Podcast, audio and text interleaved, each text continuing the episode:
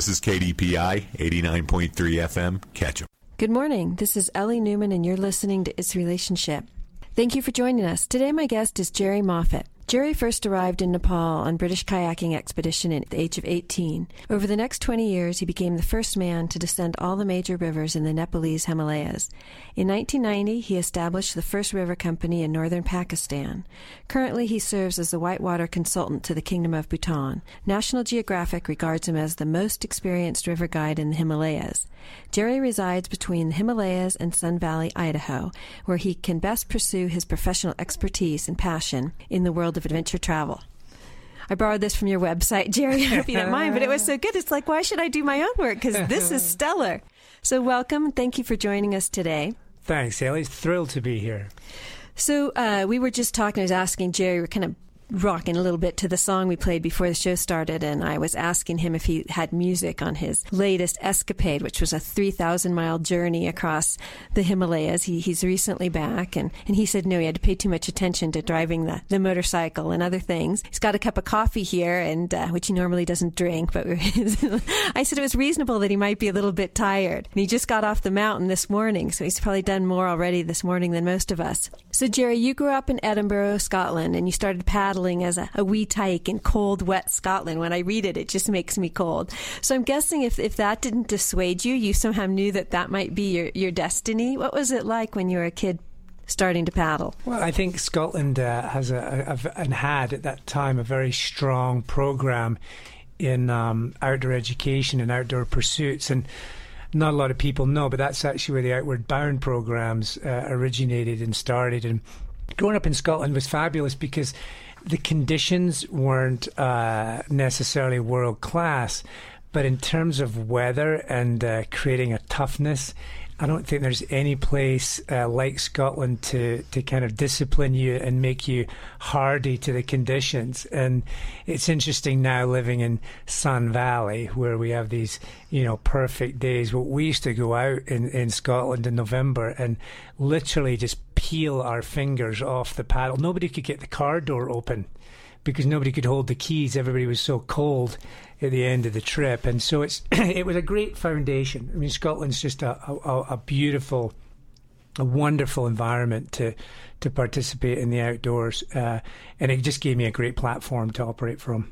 So do you think you had to be born with some of that toughness, or do you think you just all grew it? Well, I think it's inherent in Scots in general. That's why the pubs are so popular. That's why drinking's so popular. The weather's so atrocious. But they often say, the countries with the worst weather, when the weather clears, are often the most beautiful. And I think there's a very strong affinity between Scots and their natural environment and their heritage. So Scotland definitely has a way of breed. I can feel myself slipping back into a Scots accent right now. But Scotland has it's a beautiful country. It's small, but it's beautiful. And then you paddled extensively in the Himalayas when it wasn't vogue, it wasn't safe. What got you started there? Well, I'd started down the path of outdoor education, and I knew that's the path that I wanted to follow, and I ended up going through the national certifications of becoming an instructor and getting into the national governing body board of the roots of outdoor education and teaching. And then when I was working at an outdoor education centre in Scotland, I was offered the opportunity to join a British expedition to go out to the Himalayas. And I was young at the time. I'd just turned 18. And so I found myself in the Himalayas, and we had just this incredible experience. I mean, just an unbelievable transition from being in Scotland to being in the middle of Asia. It was a little different. Edinburgh to Kathmandu was a little different, certainly in the 80s. I think the 80s in Kathmandu were probably similar to the 60s in America. It was a time when there really weren't, well, I think actually probably more so, there really weren't any rules in Asia. The only rule was don't kill yourself. And try not to kill anybody else that you're traveling with. And if you did, nobody cared. There was no recourse, no comeback, no laws, no. There was such a sense of freedom. There was such a sense of authentic adventure where you were primarily responsible for your own actions. And that's the environment that I grew up in. I grew up then after the expedition was finished, I was facing the prospect of coming back to Scotland flat broke in the middle of winter and having to find a job. And as fate would have it, I ended up in the right bar at the wrong time, or the wrong bar at the right time, whichever way you look at it. And I was offered a job by a British expedition company to stay in Nepal and work as a trainee river guide for a commercial rafting operation. And so I stayed and I worked for these guys for 6 years. And it was an incredible outfit. At the time, they were leading these overland trips from London out to Kathmandu, London, Johannesburg, Rio de Janeiro to Barranquilla. So the premise of the company was revolved around this group participation of people joining an expedition and moving across a continent, because back in those days there wasn't any public transport, and there still really isn't any linking public transport to cross Africa or Asia or South America. So the idea was that a group of people got together, were put in the back of this truck and built their way across a continent. So you can imagine, from a geopolitical standpoint, wars, Gandhi being shot, revolution in Chad. I mean, these expeditions were incredible in terms of the hazards and the situations they had to surmount. And working as an expedition leader for that company, it was really about problem solving. It was about, continuing to push forwards, and really there was nobody to ask. And did you have a sense from the beginning, when you decided at 18 to go, and then when you joined on for after the 6 years there for the next leg of the adventure and expedition, did you know what you were signing up for? Did you have a sense of what the challenges were going to be and what the adventure was going to be? I didn't. I mean, I think at the age of 18, you're just taking everything as it comes. Every day was an adventure. Every situation was an opportunity. And the company is... Because you didn't have the internet. You couldn't go on the internet and Google these places and see what it was going to be like. Yeah, we were thrust into various experiences. I remember one occasion, I'd just finished 16 months working overseas, and I'd come home pretty burned out, and I was in London, just outside London, where the workshops where the vehicles came in and got turned around. And it was a Thursday night, and I got a call. I was, hey, get down to the head offices in London immediately. I was down there. I was in the Pakistan embassy getting an expedited visa put together, and I was in Islamabad on Sunday morning leading a trip up the Karakoram highway into China, and I'd never been there before. But this was the type of responsibility that was put on the leaders and drivers, was to figure things out. So what did you use for resources?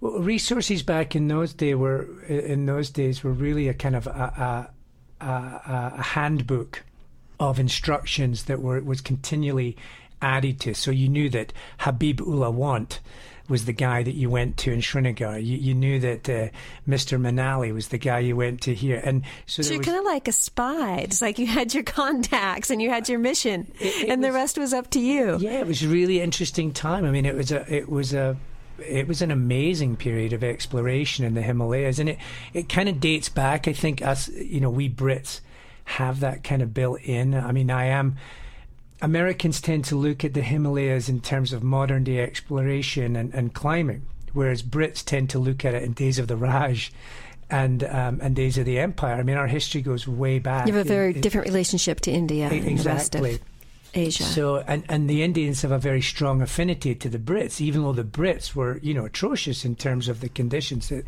they imposed. There's still a very strong bond between India and Britain, and we all kind of share this area. You've all got tea. We've all got tea.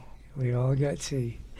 And you started at some point filming the adventures. What was the impetus for that? And tell us a little about the project Triple Crown. Well, that was an interesting time. The mid-'90s was the beginning of the digital era. It was the beginning of the internet. And I'd worked in front of the camera on a number of expeditions for National Geographic that had been filmed.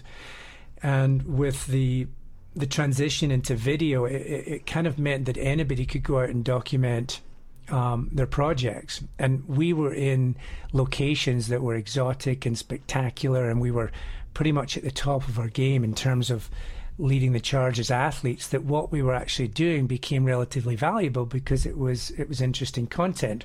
And video in and of itself is not, really that difficult to master. And so we kind of were in the right place at the right time with that one. And I'd worked with enough cameramen, one actually phenomenal cinematographer who lives here in town, Bob Poole. And Bob had kind of taken me under his wing a little bit, and I'd learned a little bit in terms of understanding the craft of filmmaking and what was involved. And so we were handed video cameras, and we, again, in this amazing community of Ketchum, Sun Valley, Idaho, were linked in with Men's Journal, and we got to know Jan Winner through my great friend Reggie Christ, and before we knew it, we had a series of films on the docket to go out and produce. And how had you ended up in Sun Valley from the Himalayas in Edinburgh? Sun Valley or Idaho is also known as, in our small circles, as the Whitewater State. And there's a series of rivers called the Piat River System, the South Fork of the Piat, and certainly the North Fork of the Piat, which is a world-renowned river that drains and comes out of Piat Lake up in McCall. And it's a world-class reputation, just like the North Shore of Maui or the Eiger or Everest. The North Fork of the Piat is one of the classic, difficult rivers in the world with this incredible access. So I always knew that I was drawn there. I'd met a few people, I'd seen a few films, and I kind of knew that I was going to be drawn there. And I ended up meeting some people in Idaho who owned a river company in Idaho on the Piat, and they said, "Hey, do you want to come work for us?" And so that was my shoe into Idaho. I'd never actually heard of Sun Valley or Ketchum, and then I met a girl. A fabulous friend of mine, Danielle Christ, and I met the Christ clan, an institution in Ketchum, Idaho, in and of themselves, and we became really great friends, and I was introduced into the community. That was back in 1989. And so through Jerry Moffat Expeditions for 30 years, you've been offering adventure travel, and mixed in with that, you've been also out finding new rivers and new runs. And balancing the two, who were your clients and what were they looking for? Well, to begin with, it's interesting. When I was 23, 24, our clientele was 23, 24. And there was a lot of, we're living in Asia. Things were pretty loose. We were loosely incorporated in Asia. Everybody, again, I remember we had this French guy come into the office, and we had a great scene. We had a great vibe in terms of offering people information. It wasn't just about selling or running trips. We became this real kind of hub of people who were traveling through Asia. They would come in and hear about our office. They would stop in and get information, and typically they would join a trip. And I remember this French guy sitting in the corner one crazy busy day, and at the end of the day I went over and I looked down. I was like, "Can I help you?" And he said, "Well, I'm looking at this weather form, my friend. So you mean if I drown, it's my own fault?" And I was like, "Yep, you got it." And he's like, "Okay, I'm in." And so there was this, the adventures that we ran were, they were very original. There was nothing really set in stone. And I think that's, again, drawing back to that aspect of freedom in the Himalayas. Every year the rivers would change. Big monsoons would come down. Rapids would change. Bridges would be blown out. Roads would be gone. And we were constantly making things up. And so was part of the adventure actually getting to the river? Getting to the river and getting back. Definitely, I think, rather than even your time on the river. Yeah, probably one of the most dangerous aspects of any travel in Asia is the overlanding aspect of things. On the river, we're somewhat in control, and we can make decisions about whether we want to run something or don't want to run it. So it was a really great time, and then obviously as our confidence grew, we wanted to spread our wings, and we started. I started to move back to Pakistan, into the Karakoram, into the Tibetan Plateau, into Sikkim, and we just spread further and further afield, and we got further and further out there in all ways. so to speak. And so were the major challenges the terrain? Was it the occupants, the politics, the unrest? What were the major challenges? I think we were challenged. The challenges were, you set off on an expedition, but you never really knew what the outcome was going to be. And like any guiding service, you're trying to anticipate what could happen, and you're not necessarily looking out for your own well-being. You're looking out for the group. And what I've enjoyed most of all is traveling with groups of people and molding them into a team. I mean, we might have 8 or 9 different nationalities on any expedition, but we're going to bring everybody together to form this solid team and let them know that when the proverbial hits the fan, we got to stick together and deal with it. And I think those are the when you finish an expedition like that, at the time you don't necessarily know what the outcome is, but when you finish and you look back on it, those are the moments that stick with you for a lifetime. And I always remember clients would leave a trip and they'd just be blown away what they'd just been through. And we would kind of sit down and take a few days and go, holy cow, that was pretty wild, and these trips were maybe 23 weeks, 4 weeks long, and it didn't matter if you made it down the river to the peak, it was still an incredibly intense and fulfilling experience. And it wasn't always about hanging it out there. It was about traveling in an area and being in wilderness and using the river and living this simple path with things that are, just a campfire and a sleeping bag and some rice. All right. Well, we'll talk about it if that's still the case on these adventures. I'm here with Jerry Moffat, expedition leader, renowned paddler, National Geographic, Discovery Channel presenter. Stick with us. We'll be back. All right. We're back. This is Ellie Newman on It's Relationship, and I'm here with Jerry Moffat, and we are about to venture into his 3,000-mile trip. I'm just going to call it the trip across the Himalayas and beyond. And before we do that, though, Jerry, I want to talk a little bit about the transition because there are kind of two major transitions there. You went from old-school adventures to maybe what you've been doing in the last 10 years, which I'm guessing is a little different than the big bus and rice, or the truck and rice, where you're making your own roads. And so what was that like? How did that evolve? There was an interesting transition happening naturally in Asia. At the end of the 90s, the monarchy, 300 years of monarchy, began to crumble, and a Maoist insurgency took place. And it was interesting because the writing was on the wall in terms of everybody who had established businesses, adventure travel businesses in Nepal, were now really under threat.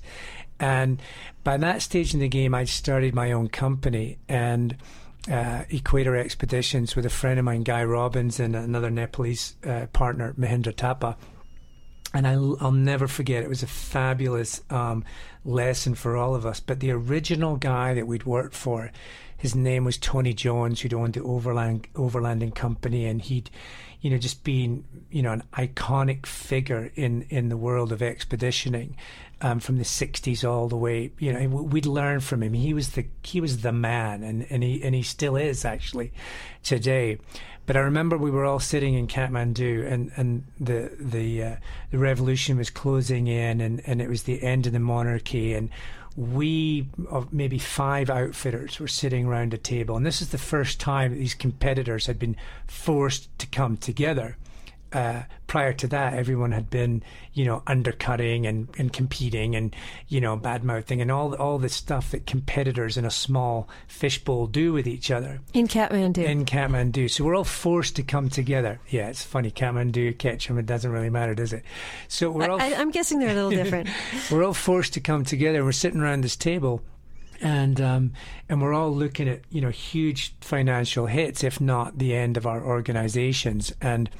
And some guy's saying, God, I just invested everything in new brochures. And the next guy's going, I just bought a new bus. And the next guy's going, I just invested in this equipment, and so on. And this guy, Tony Jones, just sitting in silence, just slams his fist on the table and goes, gentlemen, this is it. This is the world of adventure travel. Welcome. And it was such a brilliant you know, reminder of this world that we loved so much, and we'd worked our way into. There wasn't anything certain. There was no where was the certainty of owning an adventure travel business in a third world emerging country with a revolution going on? and that had to be okay. And it was great, and it was like such this kind of like, oh yeah, okay, well what's next? And it kind of just propelled everyone back to the sense of like, yeah, there's no certainty in this. And had your clientele changed? Were they still the 23 and 24-year-old adventurers, or were they a different group? Well, I was beginning to change significantly. I was going through a lot of personal changes, and the band was kind of breaking up. You know, and we all had to. We kind of held on to this lifestyle that was really unsustainable of a lot of partying, a lot of drugs, a lot of alcohol, a lot of craziness, and it wasn't really working anymore. And it was interesting that it was coming to the end with the end of the monarchy. And well, I was going to ask if the political changes had influenced any sort of change in that atmosphere as well, that maybe that behavior wasn't as safe as it had been prior or acceptable. Yeah, I think everything was in transition. And so I stepped out, I went away and kind of rediscovered myself. And when I came back on the scene, it was just, again, an opportunity and fate, and I was offered this gig in Bhutan, and that really became a very different experience to the craziness of Nepal, because we were now moving into a very organized environment with a set of rules, a very wise leadership at the time. A solid monarchy. You must trend towards the monarchy. Yeah, well, I'm not really sure that a lot of Asia is ready for democracy yet, you know, and it's, but benevolent leadership is they're few and far between. So it was a very, very interesting time to then end up in Bhutan at the end of the 90s, kind of rebuilding myself and having this phenomenal structure.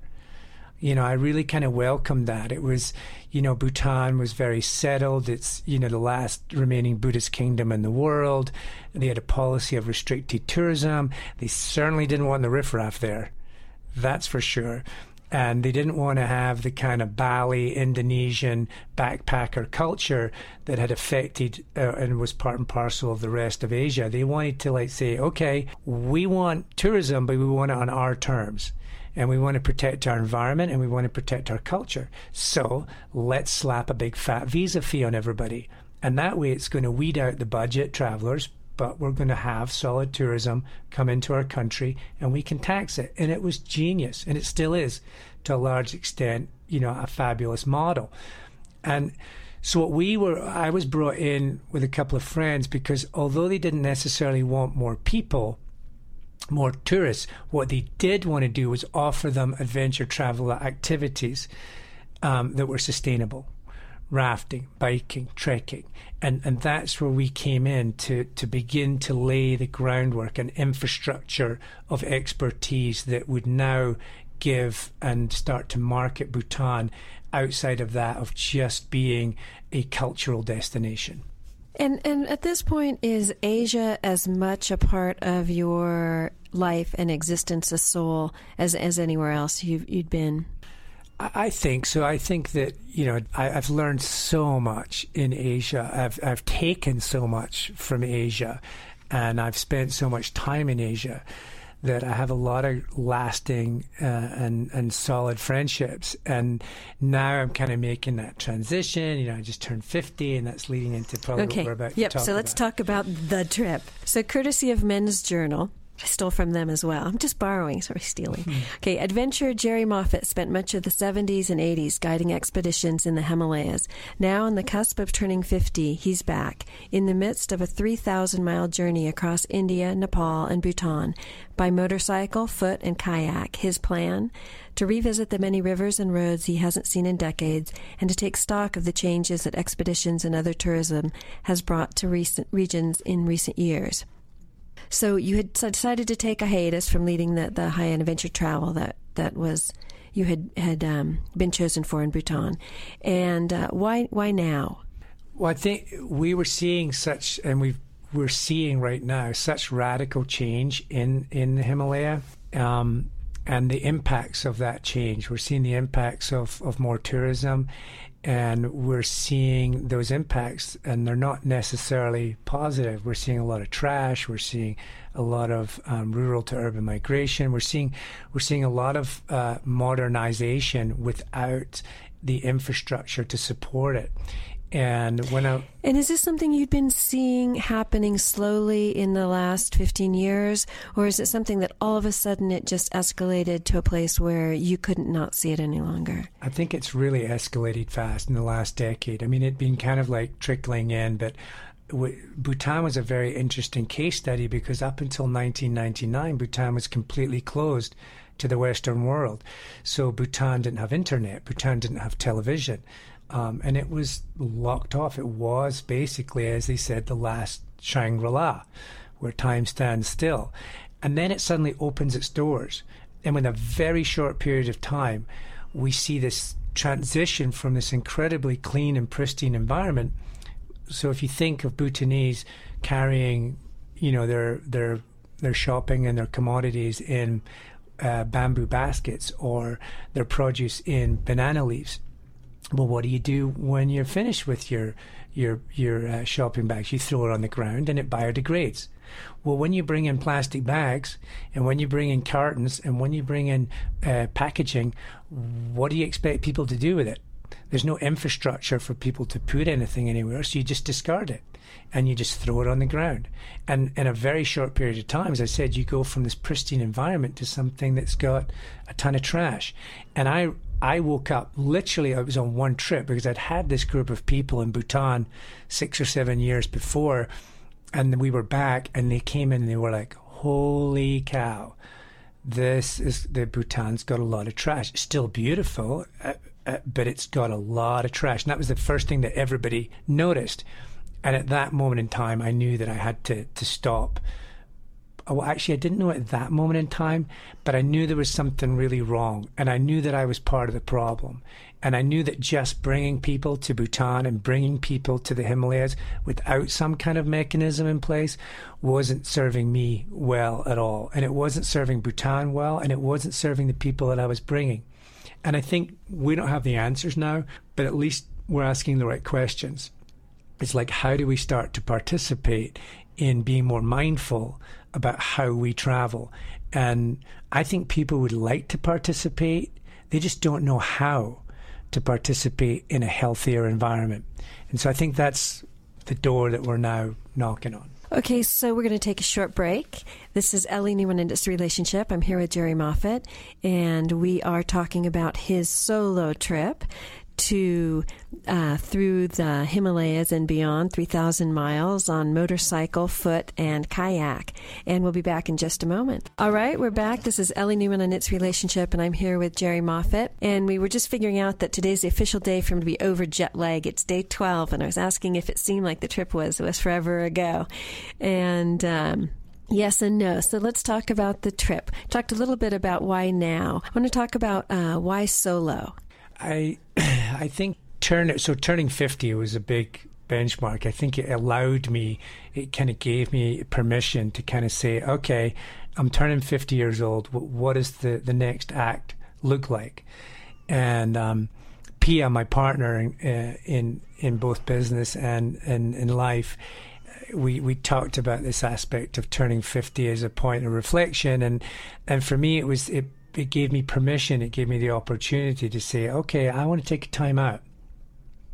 And my life has change is not easy. You know, change is difficult. And one of the things about change is I didn't want any commentary.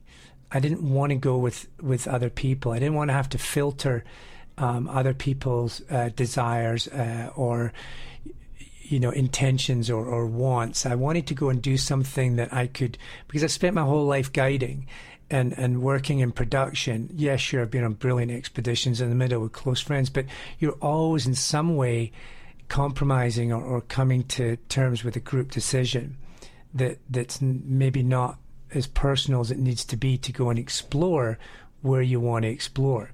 And I'm talking about the internal. So for me, the idea of going solo was I knew that I just knew that's what I needed to do to attain the answers that I wanted to get.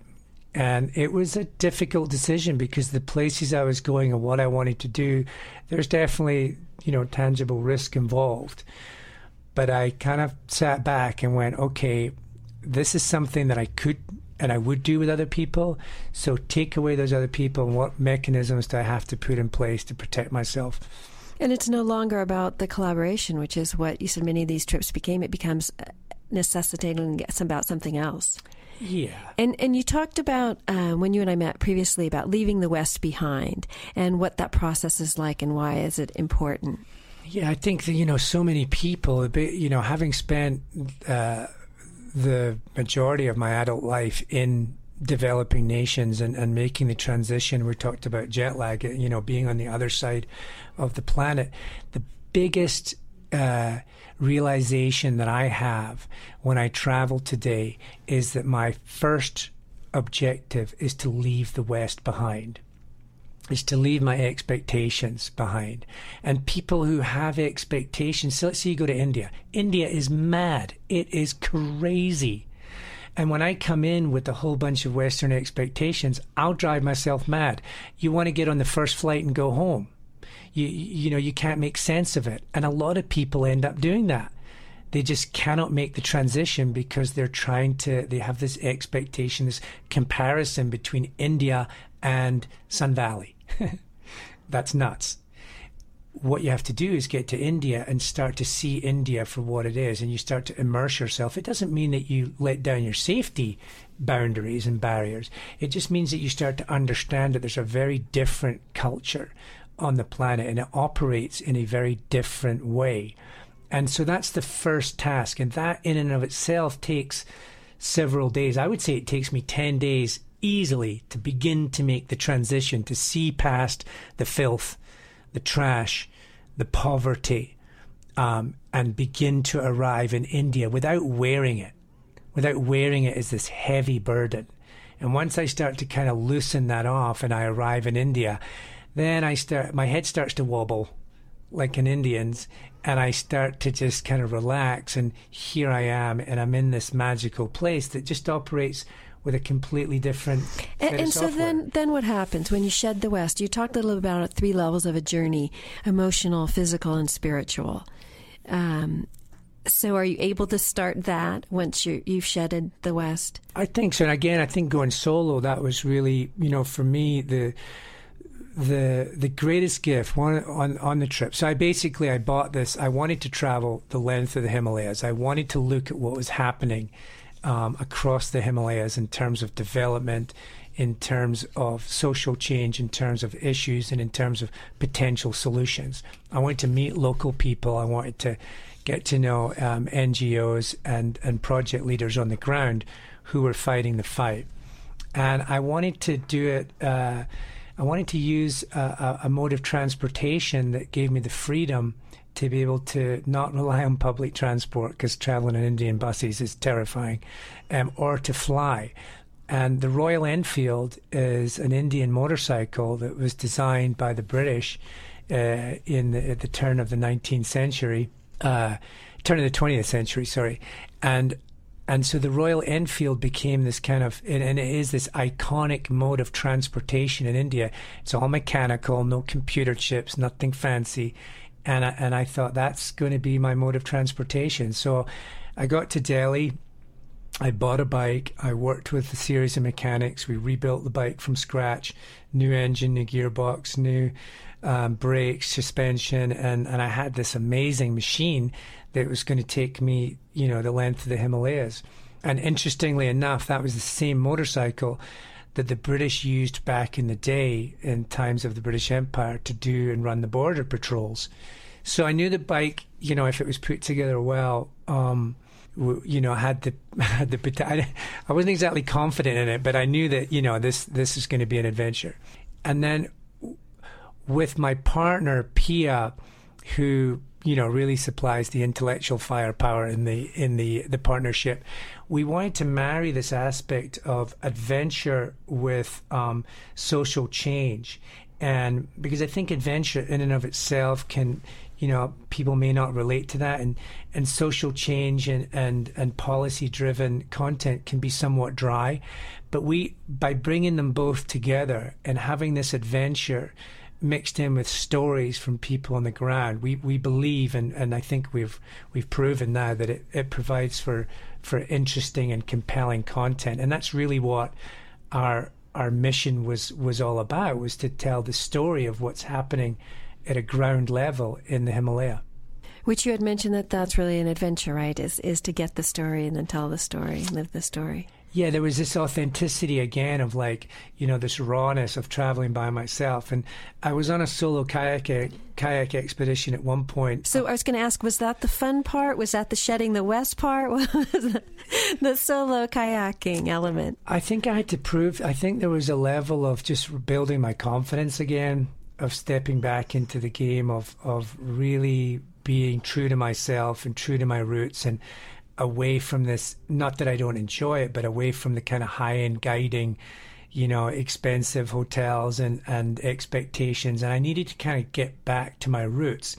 And that was going on this kayaking expedition, where it's the simple things in life. It's understanding the warmth of a sleeping bag, and just this, that everything that you need is in the back of your kayak. And for me, what was the most...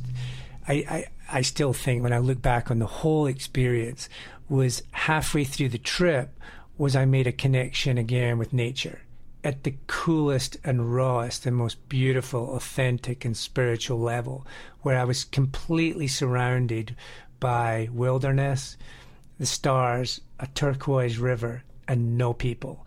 And the gift and the sense of gratitude of having this connection to nature, and the importance of nature, and the importance of this wilderness, not in my life in all aspects, but for generations to come, and recognizing that there are people, a lot of people, who don't understand that, and who, you know, are in the game for very short, self-seeking, you know, aspect. And do you feel like your relationship to nature and to the kayaking has changed? When you first started, was it more of a conquering and a discovering, and okay, I ran that and I conquered it? Because you certainly didn't pick an easy river to run solo. There's one point in your blog where you can just, you sort of casually push off this rock, but if you hadn't noticed that rock was there, you would have been impaled on it. So, and you had to end, you know, change your plan of how you were going to run the river because of a monsoon. So it wasn't a simple, casual gliding down the river solo. Certainly a challenging expedition, even just that part. Well, I think you have to again, for me, it was like, well, this is the skill set I need. I have the skill set. And like anything, I have this terrific friend, and everybody will know in Ketchum, Pete Patterson, son of Sun Valley. And Pete's always been a mentor to me in terms of, like, when Pete comes back, you know, Pete was fifth in the Olympics. He's the head heli-skiing guide. He's a mountain man. His name is Mr. Ski. But Pete starts his season off by hiking up Baldy at 5 o'clock in the morning. And he hikes and he hikes, and he gets his legs strong. And once he's legs strong, he starts skiing college. And once he's finished skiing college, he starts. And there's this preparation. And I love that. I love a sense of preparation. And this summer, I went back to the payouts. I got back to the foundation of, like, getting myself strong, building up my reactions, and getting myself back in the game, so that by the time I got to the river, I paid my dues. Ed Vester's is the same deal. No shortcuts to the top. You know, Ed's preparation, it's not about summiting. It's about having this opportunity to participate in nature at a place where everything's very real. And that is an amazing gift. So you're tuning the instrument so you can have the sublime experience when you get there. Yeah, and a lot of clients don't really necessarily want to pay their dues. They just want to be there. And you have a different experience then, right? And we have a different experience. But we're always like, I think the greatest... Sun Valley's just this amazing place. It's this base camp. It's a place where you can eat well, where you're inspired by healthy people. You've got clean air, clean water. You've got gyms. You've got access to good food. You've got running water. You've got, you know, organized... You've got all these things that you can prepare yourself. But as Bob Poole always says, the fight's out there, pointing overseas. And so I love my community, and I love being here, and I love that, knowing that I can continue to do what I do in the woods. So you ran the river, you got your motorcycle, you have a 300-mile journey ahead of you, and you start this off in the city of Leh, and the family you stayed with while preparing for the trip, it was obvious that you have a deep relationship with them. I'm guessing you have quite a few very deep relationships after the time you spent there. Could you tell us a little bit about the family in Leh? Yeah, I've always had a gift, and I've understood the importance of communication. And I always kind of look for the inroads to be accepted in different cultures. And I understand how to be respectful. I understand the nuances that are required to kind of become part of it, to get past the veil of being a tourist and be accepted. And so that's just experience. And so living with a family, and, you know, when I'm the one who gets invited from the guest house into their front living room for dinner every night, and we're sitting around, you know, just talking. And what are you talking about?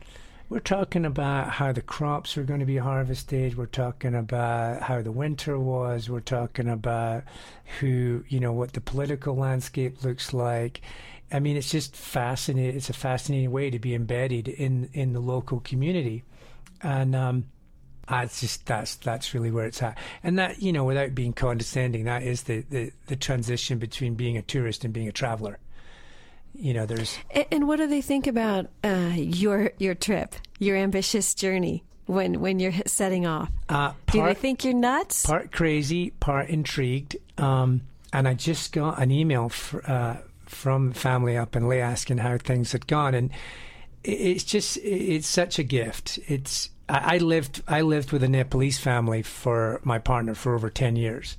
So that dynamic of family in Asia is very different than the dynamic of family in the West. And the dynamic of the family in Asia is one about survival. Everybody hunkered down in the same house, the same compound, all interdependent on each other for survival. That's not the case in the West. You know, we live in a very different cultural dynamic than the one in the East. And so are your worlds fairly separate when you're in the West? Are you mostly focused on the West? Are you still communicating with the families and the people that you met in Asia in the time when you're away from there?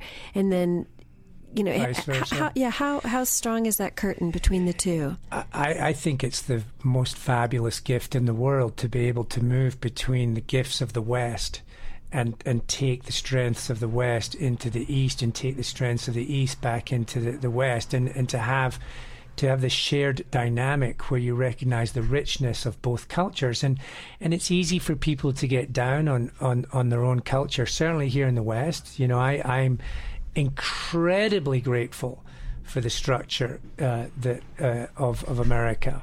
I recently became an American citizen, and I had to fight. And it took a lot of work.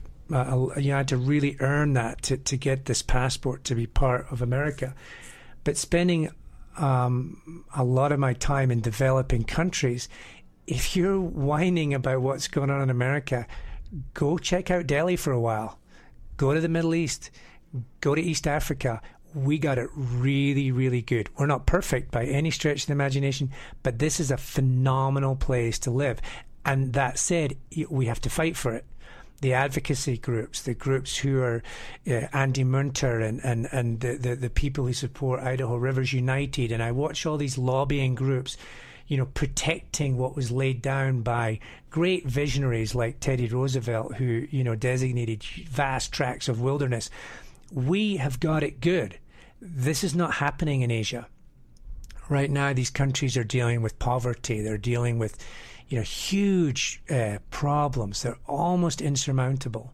And that's what we can take over in terms of, without, you know, being condescending, we can take over our expertise. We can say these are the mistakes we made. But often or not, these countries have to make the mistakes for themselves, just like any person. All right, this is Ellie Newman on It's Relationship. I'm here with Jerry Moffat. We're going to take a short break. We'll be back in just a moment. Stick with us.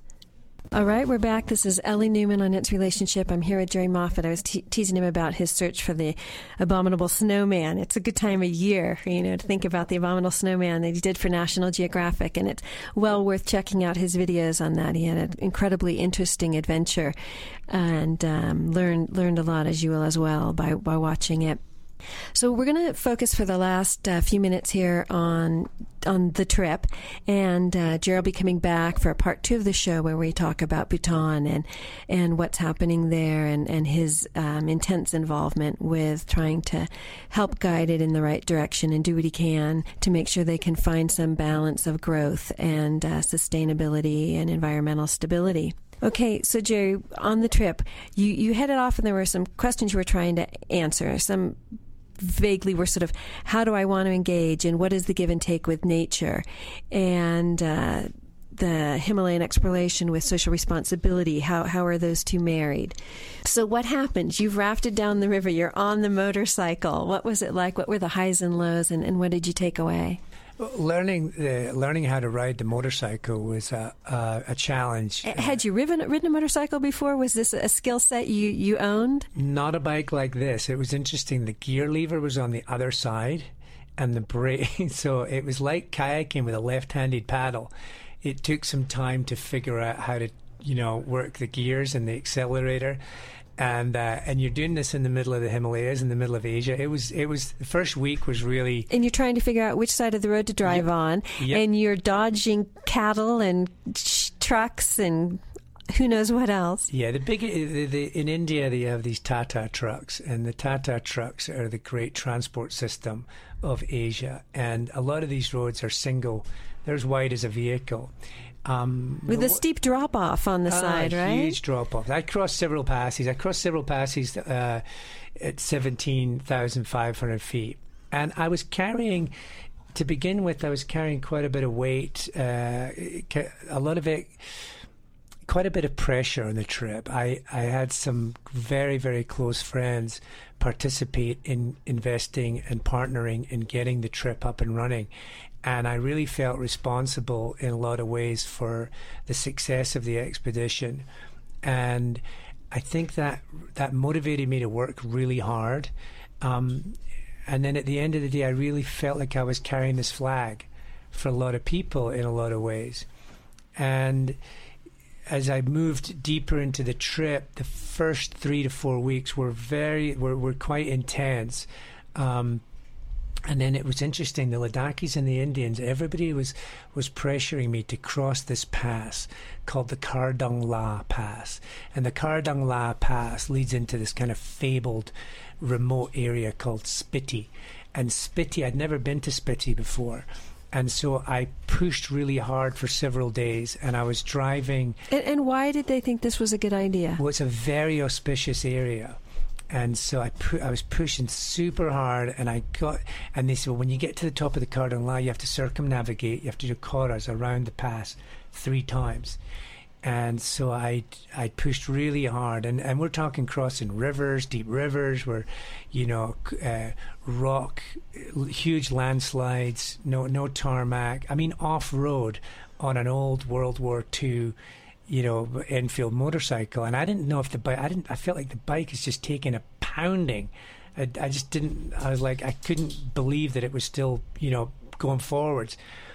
Anyway, I got to the top of this pass, and I looked down into the Spiti Valley, and I looked down into the Rotang Valley, and I circumnavigated this chart, this beautiful series of chortens, and I was like, I'm fine. I'm here. I've made it. And from here on, we're in the game. No matter what happens, it's all good. And I think it was very much me accepting that from here on out, we're going to be okay. And if it's broken, I can fix it. And if I haven't got it, I can make it. And by making it and the success of the trip, is that defined by crossing the 3,000 miles or something else? I think it's always nice to kind of achieve your goals. It's always nice to stand on top of the mountain. That's the icing on the cake. But ultimately, for me personally, I just, I'm in a fabulous relationship with somebody who supports me amazingly and really was, you know, instrumental in making this work, and was a partner in every way in terms of organizing and being an expedition partner on the trip, even which for most of the time Pia was here in the States when she came out to participate in more of the interviewing of some of the stories that we did at a deeper level. That was just really special to have somebody out there who really had my back, and you know, to be able to share the experience. And the kind of personal barometer for success was reached when you were on that looking down the valley. I think so. That was a huge transitional point. And because you felt what at that moment? I felt a sense of relief. I felt a tremendous sense of achievement. I felt a very special. I felt a lot of confidence, and I was just going, we just knocked one out the park. And you're back, so you found that zone, right? You're back in the place where you're connected with nature and with yourself. And I needed to do that. I mean, there was obviously something inside of me that needed to kind of get back on the horse after a long time and kind of stand on my own mountain and kind of look around and go, ta-da. The West had been shed, and you're looking down on the East. All right, well, that's it for today. Thank you so much for joining us on It's Relationship. I'm here with Jerry Moffat. He'll be back next week to part two of the adventure expedition and his relationship to Bhutan.